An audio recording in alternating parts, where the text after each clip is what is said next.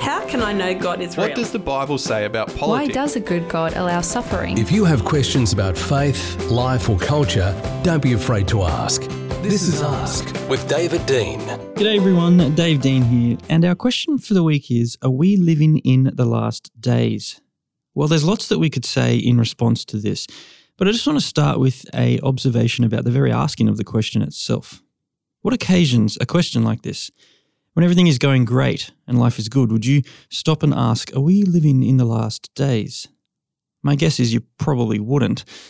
You see, the question, Are we living in the last days? it has something of a built in assumption that the last days are difficult days. They're trialing times to be alive. Where does that assumption come from?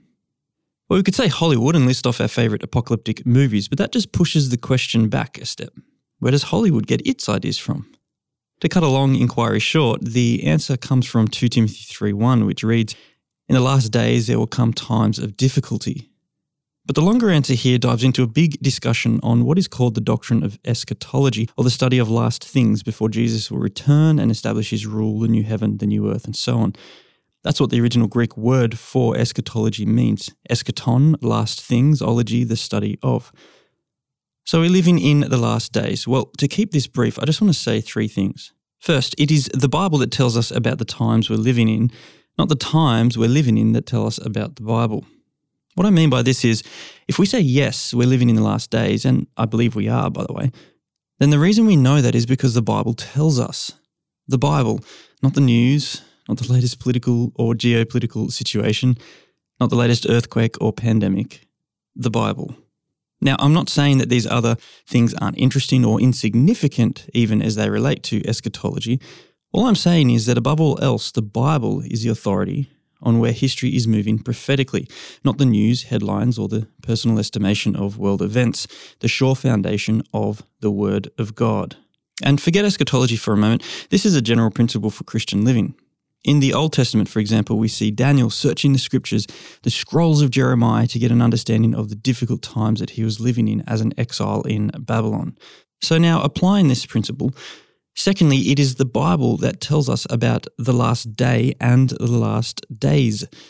Regarding the last day, it needs to be said clearly that no human being knows the day or the hour that Jesus will return. Jesus himself said, in Matthew 24 36, that day and hour no one knows, not the angels in heaven nor the Son, but the Father alone. But with that said, we are given information regarding the last days, plural, that anticipate the last day, singular, in quite a few different places. For example, Peter tells us that Jesus came to earth in the last days, 1 Peter 1:20.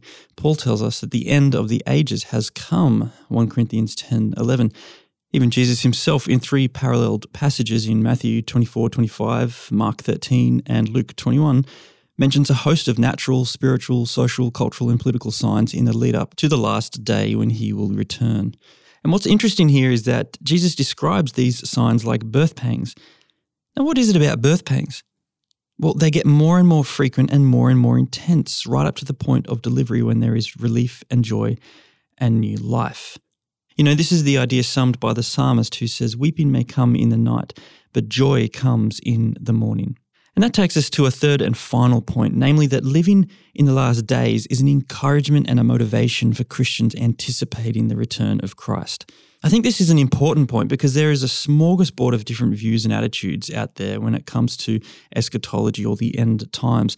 Some people say it isn't important, it will, you know, all just pan out in the end, which is quite dismissive of a fair whack of scripture, not to mention the explicit teachings of Jesus. And then there are those who, for whatever reason, are on the other end of the spectrum who are so anxious as they're awaiting the return of Jesus that they almost need to pause and check themselves and cast their anxiety back onto Him whom they're waiting for. You know, the Bible is neither indifferent nor anxious on the subject of the second coming of Jesus, but it is somewhat paradoxical. You see, on the one hand, the Bible does teach that there will be difficult times and that that difficulty would get more difficult. But on the other hand, it teaches us that the delivery, the relief, the joy, the morning, the new life is coming. Friends, Christians are not in the dark without a hope concerning the providence of God and the course of the future. We have the end written for us by the one who is the beginning and the end, the Alpha and the Omega.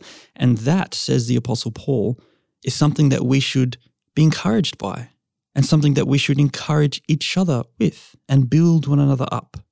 1 Thessalonians 5 8. Since we belong to the day, let us be sober, having put on the breastplate of faith and love and the helmet of the hope of salvation. Do you have a question about Christian beliefs, theology, doctrine, philosophy, or culture? Don't be afraid to ask. Go to drcdean.com forward slash ask. That's Dean with an E.